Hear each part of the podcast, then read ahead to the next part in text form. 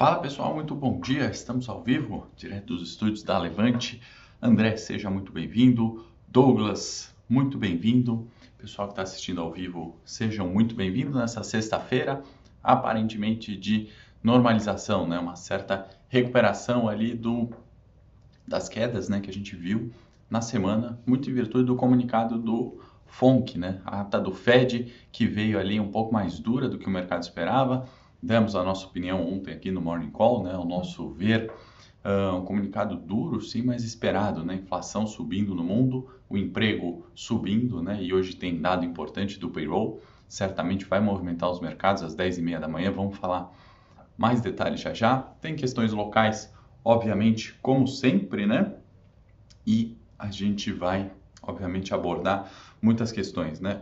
A questão do Cazaquistão, inclusive, fazendo o petróleo subir novamente, e a gente vai repetir hoje no Morning Call, então uma sexta-feira ali de recapitulação do que a gente viu no dia, aparentemente uma normalização, um mercado relativamente mais tranquilo. Sejam aí todos muito bem-vindos, vamos abordar os temas, inclusive setor corporativo no final, né? Vamos falar sobre Eletrobras, Petrobras, gigantes aí, né? E tem mais programas de recompra também de algumas empresas, talvez entendendo seus papéis como baratos, né? Começando como sempre, índice Xangai na China fechou em leve queda de 0,18%, índice Nikkei no Japão praticamente no 0 a 0, caiu 0,03%, Eurostoxx no momento também operando levemente no terreno negativo 0,09%, S&P futuro de novo, né, terreno positivo 0,17 para S&P e o petróleo, tanto o WTI quanto o Brent subindo, né? O WTI que agora retomou a casa dos 80 dólares, né, a tonelada, perdão, barril, né, de petróleo. Então, positivo, né, para o barril do petróleo da WTI subindo 1,08 nesse momento e o Brent também subindo 1,06, tá? Então, expectativa aí positiva para o petróleo, minério, acabando de ver aqui, 0,35, fechou em alta em Qingdao, 128 dólares, esse sim, a tonelada do minério. Então, commodities subindo, a gente tem visto, né, uma semana onde bancos, né, ajudando o Ibovespa a não cair tanto, setor de siderurgia e mineração também na mesma toada, né? Então, são os que se destacam, né? Em contrapartida, as techs, ou empresas com múltiplos muito elevados, né, mais elevados do que essas que a gente comentou, sejam de commodities, sejam de bancos, caindo significativamente e essas sim, né, puxando o Ibovespa para baixo nessa semana. Bom dia aí para o pessoal que está chegando, sejam todos muito bem-vindos, espero que você goste do conteúdo, curta, compartilhe, indica para os amigos aí se está gostando do conteúdo e deixa suas perguntas também nos comentários quando a gente acabar a live, que se não der para responder aqui ao vivo, a gente certamente responde nos comentários ou nas nossas séries por aqui. Então, o que está acontecendo, né? Vamos começar por Europa, né? Dado que China mostrou aí um movimento de leve queda, as bolsas lá operando em direções mistas, né? Setor imobiliário corrigindo um pouco, techs também voltando um pouquinho, né? Então, bolsas na Ásia ali em direções mistas, né? Nesse fechamento da madrugada nossa aqui, né? Mas na Europa, né, a leve queda do Eurostoxx talvez se explique, né, por uma preocupação ou uma cautela com a inflação, né, que subiu a 5%. Né? Esse dado aí de inflação veio muito acima das expectativas. Né? Eu gosto de sempre citar o Wall Street Journal, que é um dos que eu leio pela manhã. A projeção dos analistas ali do consenso era de 4,7%. Né? Então, o que isso faz? Mais um dia de movimento de recuperação nos preços do euro, né, frente ao dólar, se a gente comparar com o DXY, né, que cai nessa manhã, o DXY que é uma cesta de moedas forte contra o dólar, né, então o dólar caindo, muito dessa cesta é beneficiada pela valorização do euro, né, novas máximas aí intraday, por quê, né, com esse clima de inflação alta, a expectativa e a pressão para que o Banco Central Europeu suba juros se atenua, né? E lembrando, né, uma alta de juros fortaleceria a moeda, então euro, segundo dia aí de novas máximas intraday, né? Então a gente tem, vale lembrar antes disso, né, a meta de inflação do Banco Central Europeu é de 2%, né? Com esse número de 5%, a gente está 3% além da expectativa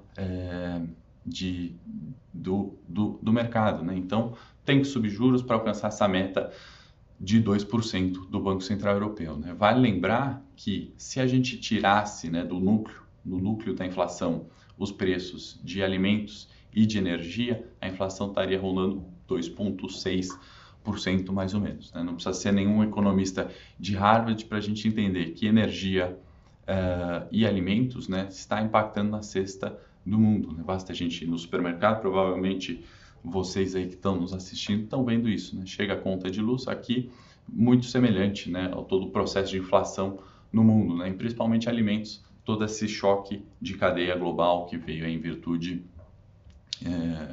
da pandemia, né? Então, muita atenção nesses dois produtos, né, e a influência deles, né, com as ações de bolsa relacionada a esses, né? Muito difícil também o repasse do preço, né? Chega um limite ali que o preço do filé mignon é tão caro, você vai substituir por frango, né? Não precisa nem ser o filé mignon, pode ser a carne, você substitui por frango. O frango também está caro, você vai substituir por ovo, né? Então acontece esse processo, né? O repasse de preço acaba tendo um limite. Então a gente tem que se atentar, e a gente se atenta nisso aqui, né, na composição das carteiras, dos nossos portfólios, a esse dado. Por isso é muito importante. Vamos começar falando de Europa, nesse sentido, né? Por isso que a gente começa o Morning Call de novo, né, falando sobre inflação na Europa, acima das projeções, certo?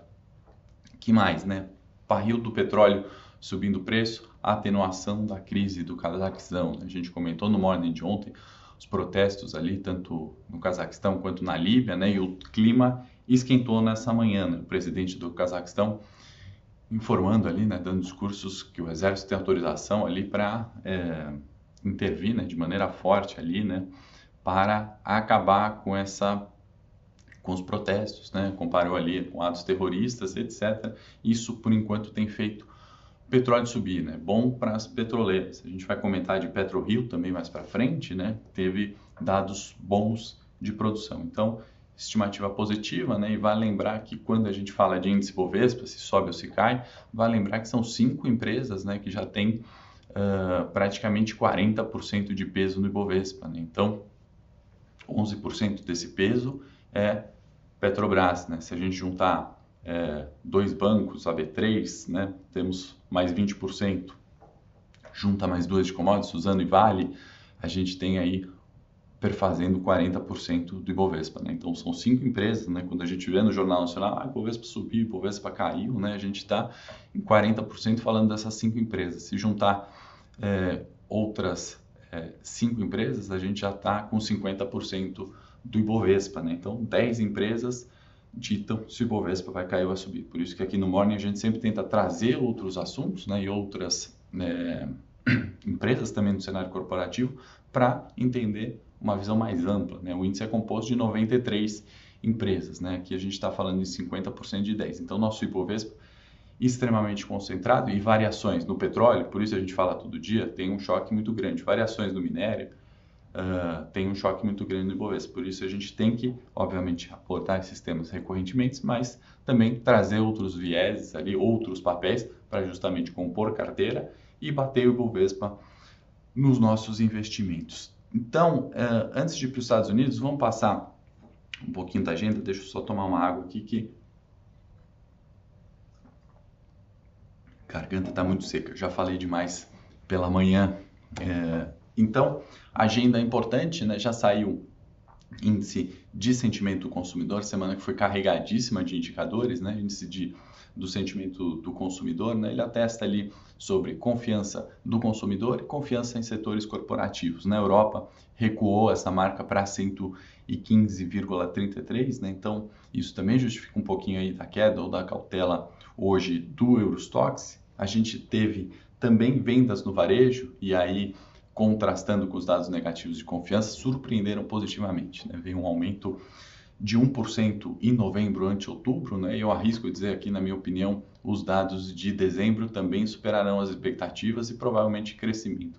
A gente acompanhou alguns indicadores de vendas de Natal aqui, lá fora, né? Vieram positivos, então é possível que as vendas no varejo, na Europa, em dezembro venham também positivo, né? Lembrando que as expectativas do consenso era de queda de 0,5%, né, para as vendas do varejo em novembro. Então, acho que esse dado, né, faz a gente dar esse título para o Morning Call de recuperação, de correção de exageros, né, uma vez que já novembro mostrando um número forte em varejo, e a minha expectativa é de dezembro recuperar, dado as festas de fim de ano, né, são dados aí que contrastam, né, com esses outros negativos, como a gente falou, de confiança. E hoje, 10h30 de novo, nos Estados Unidos vai tomar os mercados e a atenção dos mercados, né, como foi na quarta-feira com o Fed. Hoje tem payroll, toda sexta-feira, né, primeira sexta-feira do mês, tem dados de empregos, né, nos Estados Unidos, chamado payroll. Expectativa bastante forte, né, consenso ali de criação de 422 mil vagas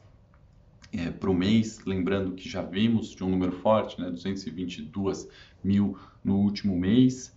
Isso atesta, né, reforça ali a expectativa de redução de emprego. Então, provavelmente o índice de desemprego vai para 4,1, nova queda, né, no índice de desemprego dos Estados Unidos, reforçando, obviamente, aumento da taxa de juros, né, e a importância, mais do que um número nesse relatório de emprego, é justamente o mercado começar a tentar acertar quanto será a subida de juros, né? Se fala de 3 altas na taxa americana, que está no patamar de 0 a 0,25 esse ano. Então, estamos falando de 3 altas expectativas para esse ano e prever o tempo em que isso será feito. Então, 10h30, bastante volatilidade aí para você que opera no curto prazo. Bom dia aí para quem não deu bom dia. O Flávio extremamente gentil, falando que é o melhor morning call de mercado.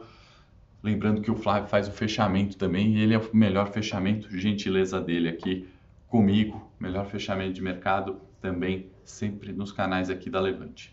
Dito agenda, né? E aí passando para Estados Unidos e cenário local, a gente, obviamente, Estados Unidos toma a conta, né, com o payroll, como a gente já falou. Tivemos na semana também calendário, né, e o ADP também veio forte, né, veio mais que o dobro das previsões, né? O ADP, que é um outro dado de emprego, né? Então, se a gente pensar que o mesmo possa acontecer com o payroll, né? Obviamente, acho que não criação de 800 mil vagas, mas que vem acima dessas 420 mil vagas, de fato é um dado positivo, né? Do ponto de vista de retomada econômica, a gente tem que só sentir a sensibilidade, né? Quanto que o enxugamento de liquidez lá pode afetar, né? As bolsas dos emergentes, principalmente. A gente teve uma quarta-feira que acho que precificou isso já de uma boa, de um tom além, inclusive, né? Queda na quarta, pensando em uma retomada que combina com a subida de juros nos Estados Unidos, né, e a queda do nosso Ibovespa, de boa parte disso está já no preço, né? Vale lembrar que, se a gente pensar nos empregos de janeiro, aí, na minha opinião, né, projetando o mês seguinte, como o mercado faz, né? Não é esse dado de agora que vai entrar no preço, já é mês seguinte, né? O mercado se antecipa, tanto nas altas quanto nas quedas, talvez uma redução do nível de emprego, né? Porque a gente está vendo subida de casos de Covid, variante Ômicron, a gente já comentou bastante ao longo da semana, né? A letalidade não é tão grande, não sobrecarrega o sistema, porém a cautela nas empresas tem feito aí novos rodízios, acabam contratando menos, obviamente, né, ou otimizando as pessoas que já estão, né? Então, talvez os dados de janeiro arrefeçam um pouco esse movimento positivo que a gente viu essa semana, ADP e, provavelmente, payroll hoje, tá bom, pessoal? Vamos aqui, antes do setor corporativo, pedir para a produção compartilhar a minha tela. Gostaria de falar do Ibovespa, né, que ontem, né, cenário de recuperação, a gente está abaixo dos 105 mil pontos, a gente furou os 102 mil pontos na data de ontem, cabe um teste, né, nessa região dos 102, obviamente, né, antes de confirmar o rompimento, né? Caso o teste falhe, né, não seja um fechamento acima dos 102, a gente vem para buscar o segundo nível de suporte em 100 mil pontos. Caso esse movimento aqui não se concretize, né, a gente tenha o rompimento, obviamente, dos 102 mil pontos, a gente volta para agora resistência dos 105 mil pontos, né? Uma vez que ela foi perdida, os 105 mil pontos viram resistência. Queria também passar o nosso monitor de mercado, né, para destacar aquilo que a gente falou no início do Morning Call, né, as quedas das nossas techs, ou podemos chamar assim, né, positivo, de computadores, local web e Banco Inter, né, quedas significativas aqui, sendo as maiores quedas no Ibovespa na semana, enquanto a gente vê aqui Vale, Brap, os bancos, né, e BR Foods como destaques positivos, certo? Pode voltar aqui para mim, produção, vamos passar rapidamente o cenário corporativo, e aí a gente tem dados importantes em Petrobras, né? Ontem, em live, o presidente Bolsonaro acabou comentando, né, sobre o lucro da Petrobras, vai falar que Petrobras pagou dividendos aí, de 27 bi para o governo, né, em 2021, e aí o presidente comentando que Petrobras não deveria dar tanto lucro assim, né? A questão da ingerência sempre continua, é uma questão que, de certo modo, está precificado no mercado e contrasta hoje com as altas do petróleo, certo? Eletrobras, tivemos audiência ontem, né, do BNDES quanto a possível privatização, né? O BNDES, ao meu ver, bastante otimista ali, ao que tudo indica, falando que acontece nesse ano ainda essa capitalização. Ao meu ver, eu acho que estão muito otimistas, não colocaria minhas fichas nisso, né? Tem questões ainda mal discutidas, né, ou mal resolvidas. Ao meu ver, não esclareceu tantas questões, né, como, por exemplo, a avaliação de Itaipu em 0,2 bilhões, né, ao passo que ela se amortiza totalmente em 2023 e começa a gerar fluxo de caixa bilionário, né, nessa empresa, né? Então, essas questões de preço, né, questões de data vão continuar afetando ali, ao meu ver, a Eletrobras no ano eleitoral, que eu acho que pode prejudicar um pouco esse processo, né, essa velocidade ou esse otimismo quanto ao que foi comentado ali na ata. Então, ficaram muitas dúvidas para a AGE, né, no texto escrito, a gente acaba trazendo de novo aqui, né, mês que vem essa AGE é prevista, né, então a gente volta a falar sobre isso. Azul e Gol e Eletrobras, né, em virtude do Covid e Ômicron, etc., acabaram, né, Azul e Gol atestando ali com os problemas de voo, né, redução de pessoal. Azul deu um número fechado que 10% dos voos serão afetados com isso. Gol também comentou sobre o possível de atraso de voos, né. Eletrobras colocou boa parte da sua mão de obra em home office, né, em virtude dos casos terem aumentado bastante no Rio de Janeiro. Então, dados importantes para a gente ficar atento. Raizen e Burger King anunciaram processo de recompra de ações. No Burger King, 6% do free float, né? Isso é algo grande, né? Bastante significativo, 16 milhões de ações. No caso da Raizen, a empresa vai recomprar 40 milhões de ações, também um volume significativo. E PetroRio deve surfar em um bom movimento hoje, né, dado a alta do petróleo, como a gente já comentou, do Cazaquistão, e também a sua alta de produção informada, né, no mês de dezembro frente a novembro, 9,4% aumento de produção. Vou pedir aí para a produção colocar o link da agenda, né, do calendário de dividendos que a gente fez. A gente não... Se você ainda não baixou, né, esse calendário de dividendos, basta baixar, é gratuito. Você se cadastrando lá todo mês acaba recebendo material bacana que a gente fez e atualiza, tá? Do calendário de janeiro, vou deixar o link aí na descrição para vocês, tá bom, pessoal? No mais, é isso. Espero que vocês tenham gostado do conteúdo. Deixem suas perguntas nos comentários, curtam o vídeo se vocês gostaram e bom final de semana, bons negócios hoje. Segunda-feira, 8h30 da manhã, estarei de volta. Para saber mais sobre a Levante, siga o nosso perfil no Instagram, @levante.investimentos. Se inscreva no nosso canal do YouTube, Levante Investimentos. E para acompanhar as notícias do dia a dia e mais sobre a Levante, acesse nosso site, levante.com.br.